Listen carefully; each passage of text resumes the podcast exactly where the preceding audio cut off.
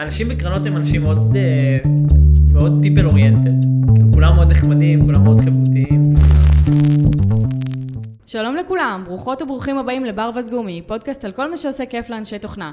אני ויקי קלמנוביץ', ראש צוות פיתוח באספקטיבה, מרכז הפיתוח של וולמארט בארץ. ואיתי בדרך כלל נמצאת לינוי שקורי, ראש צוות פיתוח בקריון, אבל היום לצערנו היא לא יכלה להצטרף. והיום אני מארחת את אביב קרבל, קרבל, איך אומרים את השם משפחה? קרבל. קרבל. שהוא אסוסייט בקרן הון סיכון בשם אמיתי, נכון? גם את זה אמרתי נכון? נכון, נכון. מדהים. ובשנה האחרונה בעצם עשית מעבר מעולם הפיתוח להיות חלק מקרן הון סיכון, נכון? נכון. אחלה. אז בוא נתחיל בזה שתספר קצת מי אתה, אביב. אה, אז אני במקור מחולון. נראה לי אני אתחיל לשם. מעניין שזה הפרט הראשון. כן, לא, זה, זה פעם ראשונה שאני מתראיין אה, לאנשהו, אז, אה, אז אני לא יודע מה להגיד בדיוק. אז חולון. אז חולון, כן, שם, אה, שם גדלתי. מכיר את, אה, את הכיכר הזאתי? כיכר הדמעות? כיכר הדמעות, כן, קיבלתי שם הרבה ברקסים. זהו, בגדול אה, ההיסטוריה המקצועית שלי מתחילה עם זה שהתגייסתי ל-8200, לקורס שנקרא ממ"ס, שזה קורס מפתחי, לא, לא, לא יודע אם מהראשי תיבות סודיים כבר או לא, אז מתחיל בפיתוח. וזהו, ובעצם שירתתי כמעט שש שנים ב-8200, בכל מיני תפקידים, תפקידי פיתוח, תפקידי סייבר, באמצע יצאתי לקצונה, פיקדתי על כמה קורסים, אה, וסיימתי כראש צוות. מה זה אומר תפקידי פיתוח? זאת אומרת שהיית, זה מתכנת שחור? או שזה חלק מהקורס כאילו ללמוד תוכנה? זה חלק מהקורס ללמוד תוכנה. זה כאילו חלק קורס- ממר"ם כזה? לא, לא, זה ממר"ם אה, לא מגיע ל-8200, לא לאותם אזורים ב-8200. אה, ממר"ם מגיע לכל מיני מקומות בצה"ל, ל-8200 יש קורס, קורסי פיתוח משלה. אה, בכללי לאמ"ן יש קורסי פיתוח משלו, והבוגרים שלהם מגיעים ל- ליחידות בתוך אמ"ן. מהמם. זהו, אז אה, בעצם שם ביליתי את אה, תחילת הקריירה שלי, שזה כמעט שש שנים. היה אחלה שירות, היה מאוד מגוון, הייתי בהמון מקומות. אה, זהו, והשתחררתי, הלכתי ועבדתי בפליי, ב Flytrex, שזה סטארט-אפ שעושה רחפנים אוטונומיים. הייתי שם גם מפתח, מהמם. כן. משם אתה מכיר את שירה. נכון, משם. יפה. שעשתה את החיבור המהמם בינינו. לגמרי, כן. שמה היית, מה עשית שם? הייתי שם full stack. אה, ואז החלטתי שאני רוצה לעבור לקרנות. וככה התגלגלתי ל Amiti. אמ, זה כאילו, אה, מפה לשם אה, החלטתי שאני עובר לקרנות, אז רגע, חכה שנייה, זה כנראה היה סיפור הרבה יותר, אני מניחה, אה, לא, לא כל כך פשוט, אבל בוא, בוא נדבר שנייה בכלל על, על קרנות באופן כללי. אם אתה יכול לעשות רגע איזשהו סדר כזה, מה זה קרנות? כאילו, בשביל לדעת שאתה רוצה להתגלגל לקרן, אני מניחה שאתה צריך לדעת מה זה קרן. נכון. אוקיי. אז בגדול קרן זה גוף פיננסי, כן? ככה, ככה נראה לי שנכון להסתכל עליו, שהוא בגדול נותן מימון לסטארט-אפים. זאת אומרת, סטארט-אפ כשהוא קם אין לו, אין לו כסף, אין הון, שעם ההון הזה הוא יכול לממן את הפעילות, לרוב הפיתוחית, כן? של אה, ייצור איזשהו מוצר. אז אה, כשסטארט-אפ קם, הוא צריך איזשהו מימון, כן? בשביל שהוא יוכל לייצר איזשהו מוצר, והתהליך של הייצור לוקח כמה שנים, כן? ובשלב הזה הוא לא יכול לעשות שום דבר בלי הכנסות, כאילו, עד, עד שאין לו מוצר למכור, הוא לא יכול להרוויח כלום. ולכן הוא מחפש איזושהי דרך לממן את עצמו.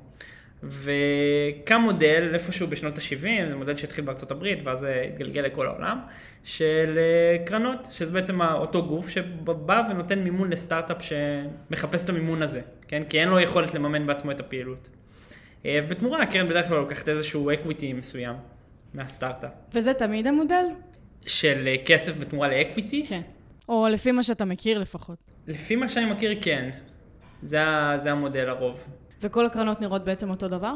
אז אה, בקרן שלי, קודם כל יש את הצוות השקעה, כן? שזה שלושה פרטנרים, מודי רוזן, בן רבינוביץ' ומאיה פיזו, ואני. נעים מאוד. אה, ואני. אנחנו...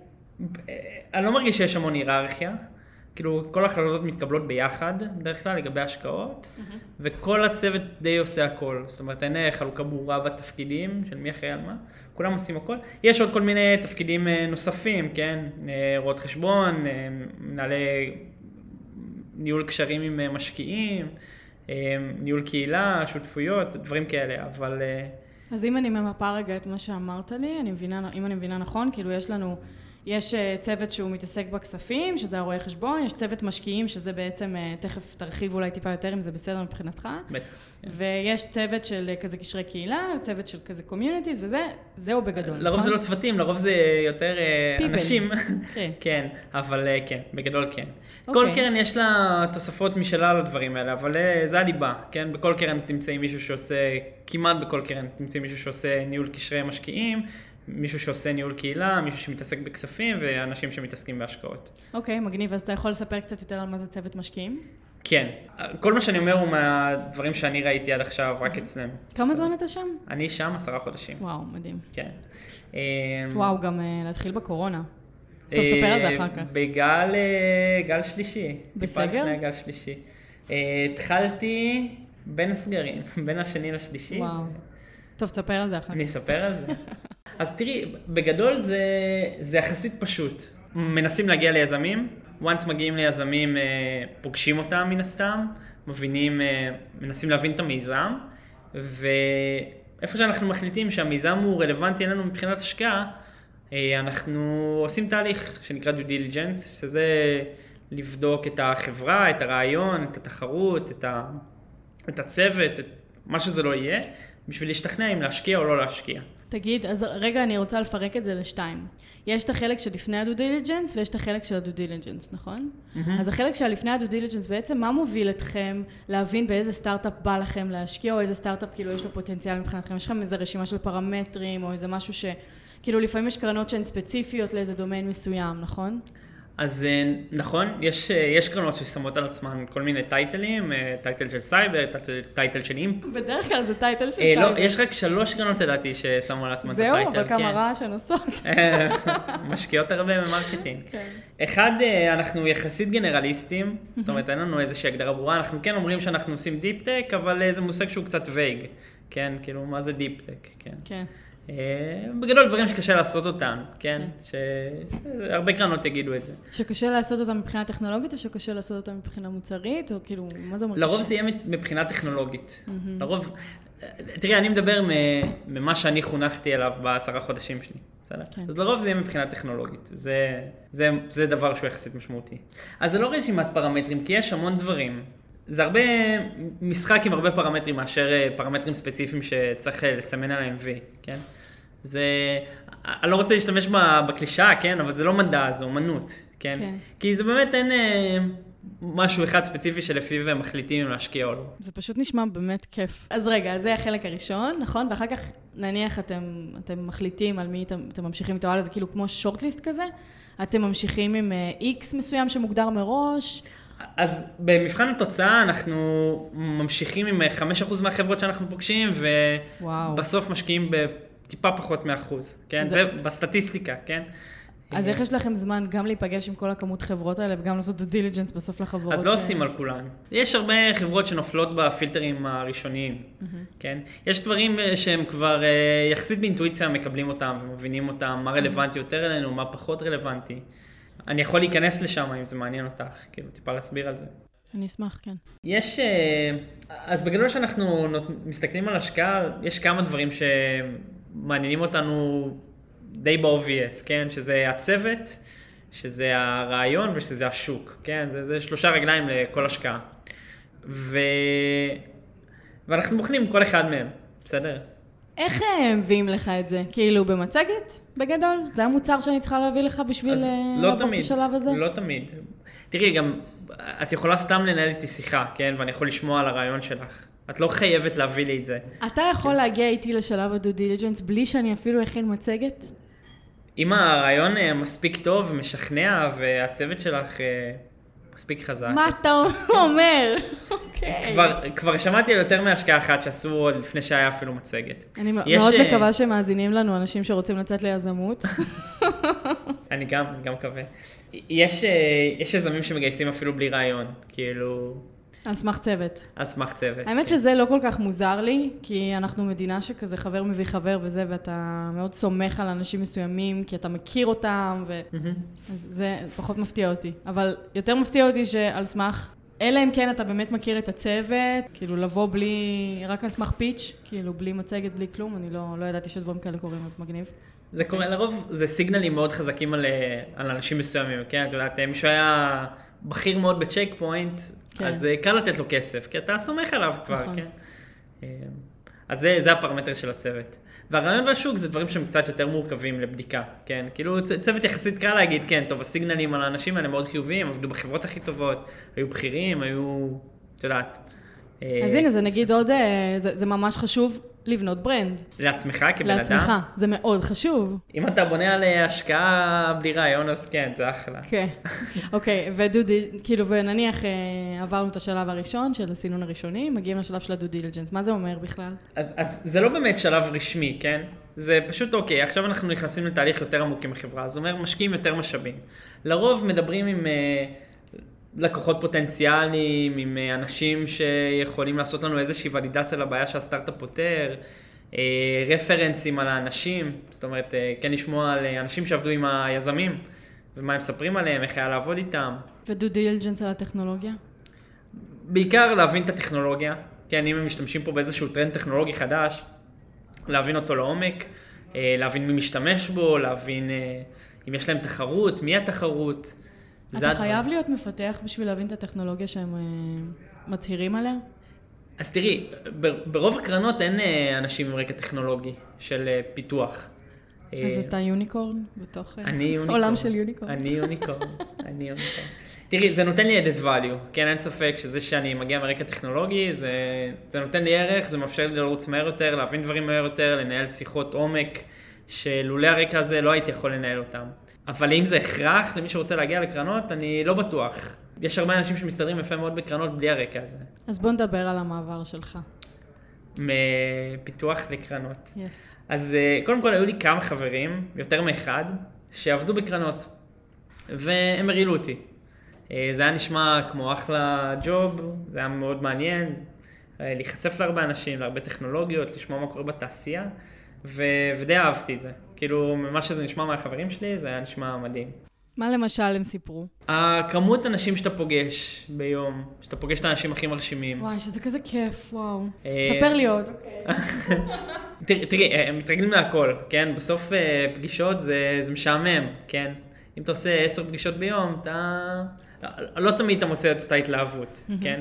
וגם יש הרבה דברים שהם אה, קצת חוזרים על עצמם, כן? זאת אומרת...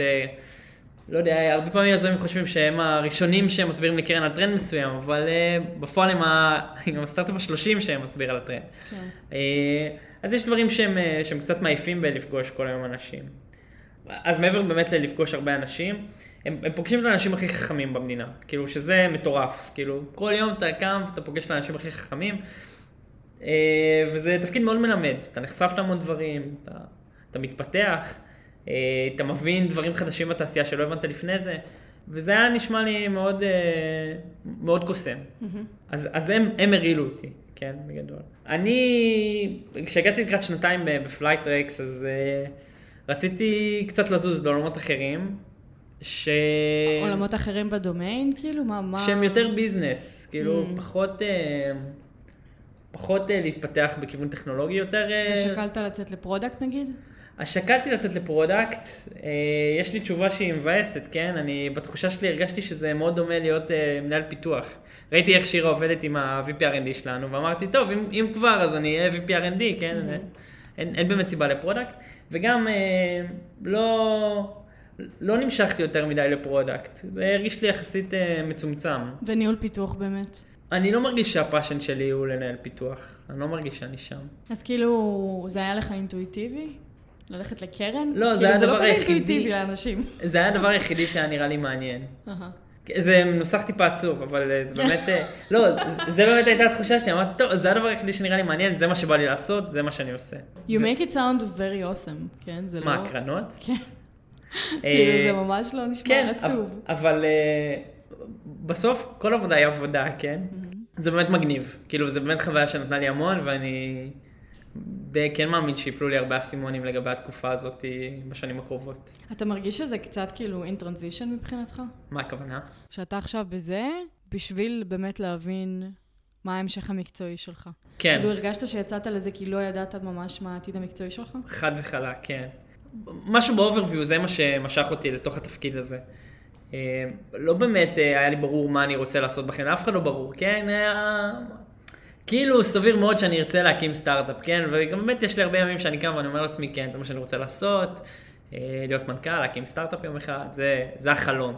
אבל, אבל לא באתי לקרנות מתוך המטרה הזאת. Mm-hmm. זאת אומרת, באתי מתוך מטרה ללמוד ולהיחשף, זה, זה מה שהיה לי חשוב. אה, סוג של לעשות MBA רק בתעשייה. כן. אתה יכול לספר על איזה סטארט-אפ מעניין, או איזה סטארט-אפים מעניינים שיצא לך להתקל בהם? זה מותר בכלל? וואי, אה, אה, עקרונית, אה, אני לא יודע אם בפודקאסט מותר לי. אז לא משנה, תספר לי אחר כך. הרבה מהם ב stealth, אבל אני, אני יכול להגיד אה, חברות מהפורטפוליו שלנו, כן? אני יכול להגיד את השמות. לי, אתה יכול לספר לי על טרנדים, אם זה יותר קל. אז, אה, אז זה גם שאלה קשה. תראי, בסוף, חלק גדול מאוד מהחברות שלנו, uh-huh. עם, אה, אני מוציא את החברות סייבר, שגם שם אפשר לחלק את זה לתתי טרנדים, נכון, כן. זה, אבל כל החברות מוצאות איזשהו R&D, איזושהי, איזושהי חתיכה ב-R&D, mm-hmm. שחוזרת על עצמה, ובונים חברה מסביב לזה. Mm-hmm. וזה זה טרנד, כאילו, mm-hmm. לתת את זה כמשאב לחברות אחרות, לתת את החתיכה הזאת של ה-R&D. וזהו, וזה חברות שהולך להן מאוד טוב, כאילו ברמה שהן מתקדמות מאוד מהר. ספציפית יש סטארט-אפ שאני מאוד אה, מאוד אוהב, שנקרא Demostack, שגם סטארט-אפ שלנו, שהוא איזשהו כלי להציג דמוים של, אה, של חברות SaaS. שזה ש... מאוד חשוב. כן, וגם הם אה, סוג של unicorn, לא unicorn, blue ocean. הם יצרו סוג של blue ocean. זאת אומרת, הם כן נכנסו לאיזשהו תחום חדש, שכמות המתחרים שהייתה בו לפני שהם קמו הייתה יחסית נמוכה. אז זה כן היה משהו מעניין לראות, כן? בסוף כן אפשר גם להסביר איך הם אה, בסוף חסכו R&D, כן? אבל בפועל הם אה, היו איזשהו enabler לאנשי sales. יש לך עוד אה, מונחים כאלה מעניינים שאפשר לדבר עליהם? מה, blue ocean? unicorn כולם מכירים עכשיו, כן. נכון? תסביר רגע מה זה אומר. מה, מה בלו אושן אומר או יוניקורן? בוא יוניקורן, נתחיל. יוניקורן זה חברה שהאיוולואציה שלה היא למעלה ממיליארד דולר. שאיוולואציה זה היום כשסטארט-אפ או איזושהי חברה מגייסת כסף, אז uh, היא מגייסת אותו לפי שווי מסוים. זאת אומרת, mm-hmm. אני נותן לך 20 מיליון דולר בשווי של 80 מיליון. ואז ככה זה קובע כמה אחוז אני לוקח מה, מהחברה, בעצם. בהתאם לכסף הזה. אה, אז איוולואציה של מיליארד דולר ומעלה, כשסטארט, כשאיזושהי חברה מקבלת את זה, היא נקראת יוניקורן. איך יוניקורן יכול ליפול בעצם? ליפול? כן. עם אבליואציה נגיד אה, וואי, אני לא יודע, אני צעיר מדי בתעשייה בשביל להגיד את זה. הבנתי אותך. לא, גם אה, רק לאחרונה היו יוניקורנים, כן? לפני זה בקושי היו. נכון, אנחנו בתקופה כזאת עכשיו כן. מעניינת. אוקיי, אז בלו אושן? blue ocean זה מונח שמתאר שוק שהוא חדש, שאין בו מתחרים. red ocean, אוקיינוס אדום, זה אוקיינוס שיש לך כאילו הרבה כרישים. שאוכלים אחד את השני, ואז הם מדממים למוות. וכל האוקיינוס אדום. מה למשל? קחי כל אה, סטארט-אפ בתחום הסייבר, הוא כנראה נלחם באיזשהו red ocean. סייבר? ב red ocean. לא, אני אומר, כאילו בואי, בואי נעמיק, כאילו בואי נבחר איזשהו סטארט-אפ ספציפי, הוא יהיה כנראה באיזשהו red ocean. יש לך תחרות מאוד עצומה בכל התחום הזה של הסייבר. נכון, כן. ו blue ocean נגיד? blue ocean זה תחום שאין לך הרבה מתחרים. זאת אומרת שהוא עדיין כחול, כן? אדם לא דימם עוד. אדם לא יצא מהקשר. אדריכלות נגיד, זה שוק עכשיו שהוא ב disruption, איפה תשים אותו? אדריכלות? כן. אה, גם שם זה מתחלק, אני מניחה, להרבה קטגוריות. אני לא מכיר אה, שחקנים חזקים בתחום של אדריכלות. אפשר להגיד שזה blue ocean. Oh my god. נראה לי. Interesting. אבל עד שלא מעמיקים אי אפשר לדעת. זה נכון. אז רגע, אמרת שיש אה, added value לזה שאתה מפתח בשביל המכה הזאת, נכון? כן. אתה יכול לתאר רגע תהליך כזה? אז בטח. אז אחד, קודם כל, בגלל שאנחנו קרן שמאוד אוהבת מוצרים טכנולוגיים, אז, אה, אז אנחנו פוגשים הרבה דברים מאוד deep tech, מאוד טכנולוגיים ב core, בליבה שלהם. אה, ואז יש שם דברים שאם לא התנסית כמה שנים בפיתוח, קצת קשה להבין אותם. אפשר להבין אותם, אבל זה קצת קשה, זה דורש העמקה. מה למשל? לא, היה איזשהו סטארט-אפ שהעמקנו בו, שקשור לאיך עושים caching ב database. Mm-hmm. זאת אומרת, איך היום מפתחים עושים את הניהול caching הזה, הבעיות שיש שם. וכאילו בגלל שעבדת עם cache ואתה מכיר את הקונספט. ו... כן, אז היה לי קל להבין את זה. היה לי קל להבין את זה. היה לי קל אה, לקרוא למתחרים. היה לי קל גם אה, להבין למה, למה הסטארט-אפ הזה הוא באמת אה, חכם, באמת גאוני. כן, באמת צריך לדחוף אותו להשקעה. מנגד, קל לי גם לזהות מריחות, כן? זה לזרוק NLP ולהגיד אה, בוא נעשה חברה מסביב לאיזשהו משהו ספציפי ב-NLP. אתה אומר NLP כי אנחנו עושים NLP. אה, לא, לא, לא אומר את זה או בגללכם. שזה מבוסס על דוגמה שהיא לא אנחנו. זה מבוסס על דוגמה שעלתה לי בראש. לא, ספציפית יש הרבה דברים מורכבים ב-NLP, אני סתם אה, אמרתי את זה כדוגמה, כי לפעמים יכולים להיות סתם, אה, את יודעת, דברים שהם לא טכנולוגיים, אבל הם Buzzword שמי שלא בתחום יכול לחשוב שהוא מאוד משמעותי. וואי, מעניין אם אני אעשה לך את הפיץ שלנו, של ה... שאני עושה לרעיונות. האם, אה, האם היית מעביר אותי? אפשר לנסות. כי הפיץ שלי ממש טוב. אפשר לנסות. אחר כך אני אבדוק את זה איתך. אז זה זה אבל, להעמיק ולדעת אה, לסנן מהר יותר או להסביר טכנולוגיות מהר יותר. תגיד, ואמרת קודם שכמעט בכל קרן הון סיכון שאנחנו נראה, Venture capital, אז אה, שכמעט בכל קרן אנחנו נראה בעצם את אותם אה, סוגי התפקידים או הצוותים או whatever, ויש קרנות שיש להם נגיד תפקידים ייחודיים או דברים שלא רואים בכל הקרנות. למשל, יצא לנו לארח פה את אבישי שלום, שהיה פעם בקרן, והוא היה שם בכלל מפתח, שלא רואים את זה בכל קרן. נכון, יש קרנות שעושות לעצמן אה, כל מיני פיתוחים פנימיים. מכיר אה, עוד כל מיני תפקידים מעניינים כאלה? שהם לא אינטואיטיביים? תפקיד אחד שהוא לא אינטואטיבי זה Entrepreneur in Resident. מה? Entrepreneur in Resident. אוקיי. אה, שזה אה, בעצם אה, קרנות לוקחות יזם ואומרות לו בוא, תהיה אצלנו בקרן, תעבוד על המיזם שלך וניתן לך משכורת בזמן הזה. תעזור לנו קצת עם הקרן, עם דברים שאנחנו צריכים בקרן. מה זה אומר תעזור לנו? כאילו, באיזה סלוט הוא נכנס? לרוב זה על הסלוט הטכנולוגי. אז זה יזם שהוא co-founder CTO? כן, Mm. בדיוק. זה, שזה כאילו בגדול לאפשר את יכולת העמקה שהיום אתה כמפתח לשעבר, או עדיין נותן, כן, כאילו. בדיוק. מעניין. מהמם. אז הם זכו בך. אה, אפשר להגיד. אז למה אתה לא אינטרפרנוריאל? אה? אינטרפניור אין רזידנט. כן. לא, לא חיפשתי את זה, לא...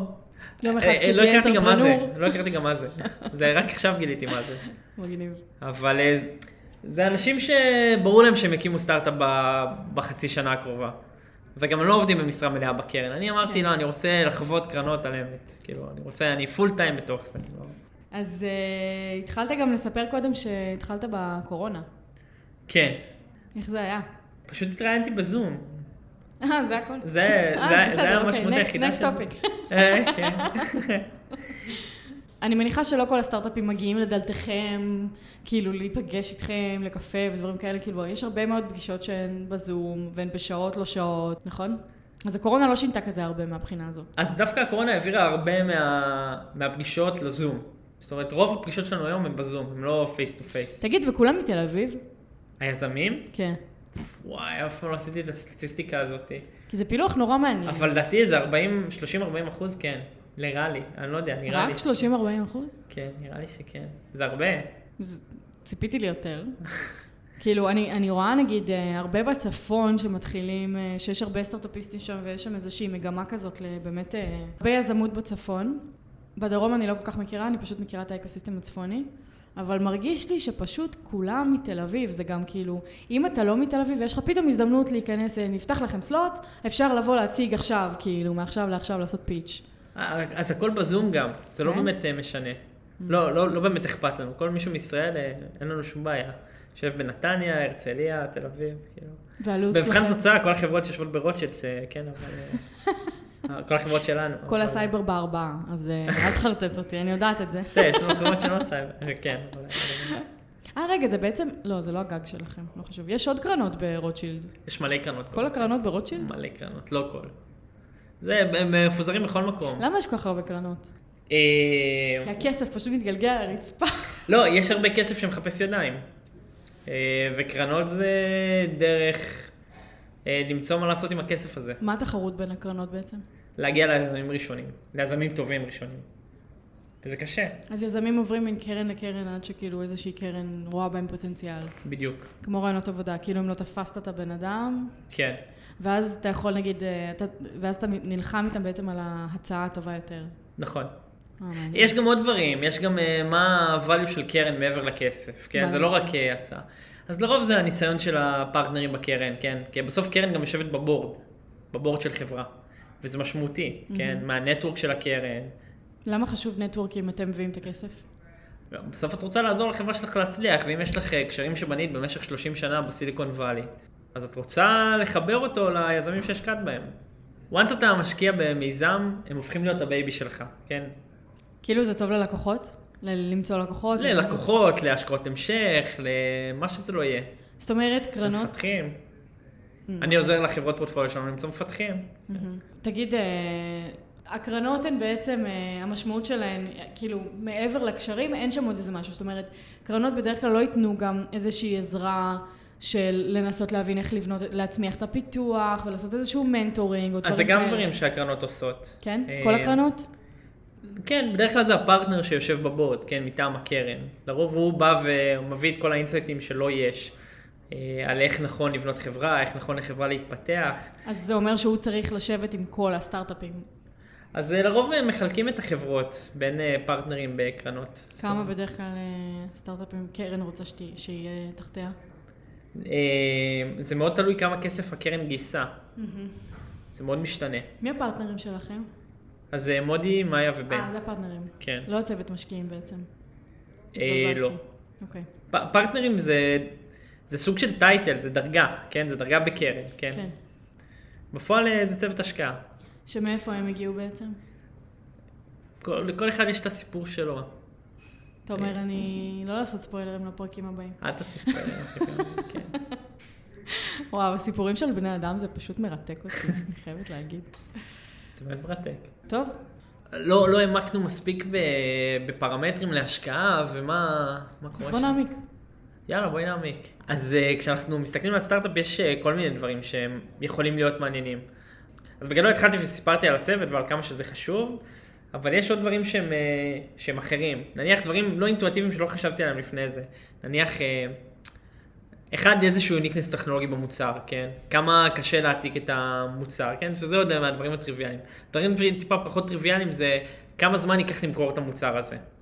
כן? מה הסייד סייקל של מוצר מסוים. מה אכפת לי? להעתיק את המוצר. כאילו, בסוף אני רוצה, נגיד... לא את, אני, לי אכפת, אני משקיע בה. לא, אין בעיה. אני לא רוצה שיעתיקו אותו ממך. תסתכל על אה, אפליקציות היכרויות, תסתכל על טינדר ובמבל. אוקיי. הכי קל בעולם לא להעתיק היינו את משקיעים המוצר. שם. לא היינו משקיעים שם. הייתם מפספסים את הגברת הנהדרת הזאת, ששכחתי איך קוראים לה. אה, אבל נגיד, הנה, זה, זה מוצר שאתה יכול להעתיק אותו, אבל אתה נותן שם added value, כאילו שאין למוצר המקורי, וזה גם... אני לא יודע? להגיד כמה סטארט-אפים כמו טינדר ובמבל קמו ב-20 שנה האחרונות. MLOps. כל מילימטר שאתה יורק עכשיו, יש סטארט-אפ של MLOps. אין בעיה, אבל השאלה היא מה קורה בתוך, ה... מה קורה? בתוך הסטארט-אפ. מה. המצב? לא, יש סטארט-אפים עם איזשהו uniqueness טכנולוגי.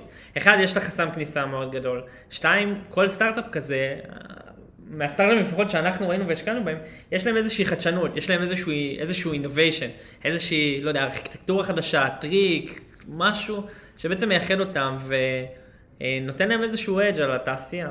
ולא לא מאפשר העתקה בקלות. מהמם. אה, וזה מה שאנחנו מחפשים. ספציפית של חברה שהשקענו בה, אני מאמין שאת די... אה, השקעתם ב-MLOps? נו, כמובן. ברור שהשקענו. אה, שהם יצאו מסטלף, את תוכלי לראות. מי? קוואק. קוואק. כן. אני אפילו מכירה אותם. וואלה, מה? מגניב.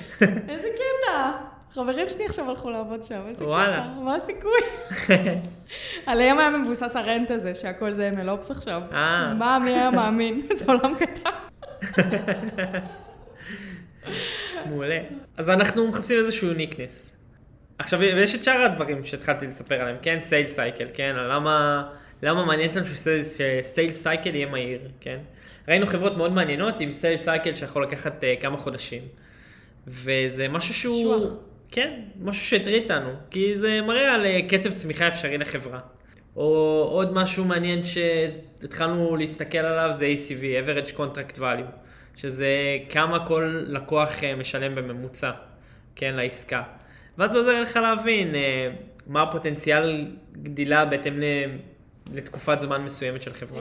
אה, תחרות זה גם, אה, זה גם משהו שהוא מעניין, זאת אומרת, אה, מי המתחרים, איך הם מתחרים של אותה חברה, כמה מתחרים יש, איך, מה, מה הסטטוס שלהם, כן? אם זה מתחרים של חמישה מיליון דולר, עשר או מיליארד, כן? זה משנה את התמונה. זה עוד פרמטר שהוא מעניין שאנחנו מסתכלים עליו. כל הזמן יש, אם זה, אם זה כבר חברה עם איזשהו אה, מוצר, אז מעניין אותנו לבחון את ה traction של המוצר הזה, כן? כמה יוזרים יש, כן? כמה כל user משלם, כמה עולה להביא user, מה... Rate עזיבה. Rate churn, נכון. כל מיני דברים כאלה, זה גם משהו שמעניין אותנו. אז זה once יש traction, וכאלה יש פחות חברות. אני חושבת שזה גם שלב יותר מתקדם של חברה. או שאתה, כאילו, ת- איך אתה תלוי יכול של לבדוק את זה? תלוי של איזה חברה. יש אה, חברות, ש... חברות שבאות עם אה, MLOps, לרוב לא יהיה להם traction, כי לייצר מוצר שעושה MLOps לוקח אה, שנתיים. אבל אה, יש מוצרים שהם יותר, אה, יותר טינדרים, כן? יותר אה, דברים שהם, אין שם עומק טכנולוגי מאוד גדול. וזה חברות שאנחנו מצפים לראות traction בהם לפני שאנחנו אבל נשקיע זאת בהם. אומרת שאתם מצפים שיהיה להם user base עוד לפני שהם מגיעים לקבל איזושהי השקעה. זאת אומרת שאתם מצפים שהם יהיו השקעת בוטסטראפים? לא, לא, השקעת seed. הם יכולים לקבל pre-seed לפני זה. Pre-seed. כן. או bootstrap. או bootstrap, נכון. Mm. אבל זה, זה חברות שקשה לנו לעשות להן ולידציה. חברות שקשה לנו להשתכנע בבעיה ובפתרון, זה חברות שנרצה לראות שם traction. תמיד, traction הוא תמיד חיובי, כן? אין, אין דרך אה, לצאת. traction הוא תמיד חיובי. traction לא נדרש במקומות שבהם יש עומק טכנולוגי גדול, שזה רוב החברות שלנו ורוב שאנחנו מחפשים. אבל בחברות שבדקנו שהן לא super deep tech, אלא יותר מבוססות אה, יוזרים, אז אה, יותר מעניין, מאוד מעניין אותנו לראות שם טראקשן. ואם עכשיו יש לך איזושהי, אה, לא יודעת, איזשהו צוות ממש ממש אנשים טובים, שיש להם מוצר מגניב ומעניין, שהחליטו לא לצאת ל bootstrapping קודם, כי לא היה להם כסף, ולא היה להם זמן ללכת לעשות pre-seed, והם באים אליכם, ורוצים כסף בלי traction, וזה לא מוצר שהוא עם עומק טכנולוגי יותר מדי, זאת אומרת, אתם מיד פוסלים על הסף? אם לא נוכל לעשות לזה ולידציה, אז אני לא בטוח שנצליח להשקיע, אבל, אבל שוב, זה, זה הכל אומנות, כאילו, כאילו, לפעמים באמת... צריך לדבר קונקרטי, צריך לראות את הפרטים, כן? כן. את כל הפרטים צריך לראות, ואז לפי זה לקבל את ההחלטה, זה לא... בסדר. אז, אז כל מי שמקשיב, אז ללכת לאביב ולדבר על הפרטים. יאללה, שדבר איתי. אז נסכם. אז אה, טוב, לסיכום, היום דיברנו עם אביב על המעבריות של מפתחים. האמת שלא כזה דיברנו על מעבריות של מפתחים. אני הכנתי סיכום, שהוא פשוט לא רלוונטי. כי בסוף יצא שדיברנו על הכל חוץ מהמעבריות של מפתחים, מפיתוח לקרנות הון סיכון, אבל דיברנו מלא על קרנות הון סיכון, וקצת הכרנו יותר את העולם. כאילו, אני, למען האמת, קצת מכירה כזה מחברים שלי שהם סטארט-אפיסטים, אבל לא ממש העמקתי פנימה במה מה המשמעויות של לעבוד בקרן, מה התהליכי, תהליכים שקורים, כאילו, איזה שלב מגיע לפני איזה שלב, מה בכלל, כאילו, עבודה מול הסטארט-אפים, מי הפרטנרים שעדיין לא... אני מחכה לפרק הבא. אז בגדול אה, היה מאוד מאוד מעניין. גם לי. אה, יכולנו להעמיק טיפה יותר על התפקידי פיתוח, אבל אה, בסדר, פרק ב'. יאללה, פרק ב'. למרות שכן הבנתי שיש לך המון המון added value כמפתח, אז אה, זה מטורף, וזה מעניין, וזה באמת, אם אתה רוצה, כזה, אם אנשים ירצו לפנות אליך, אז סבבה? בטח. סבבה, מעולה. נשאיר פרטים. היה מאוד מאוד מעניין. תשתפו אותנו מה חשבתם על הפרק. מוזמנים ומוזמנות לעקוב אחרי בר וסגומי בטוויטר ובאינסטגרם, ולהצטרף אלינו לקבוצה בפייסבוק. ניפגש בפעם הבאה. ביי אביב. Bye.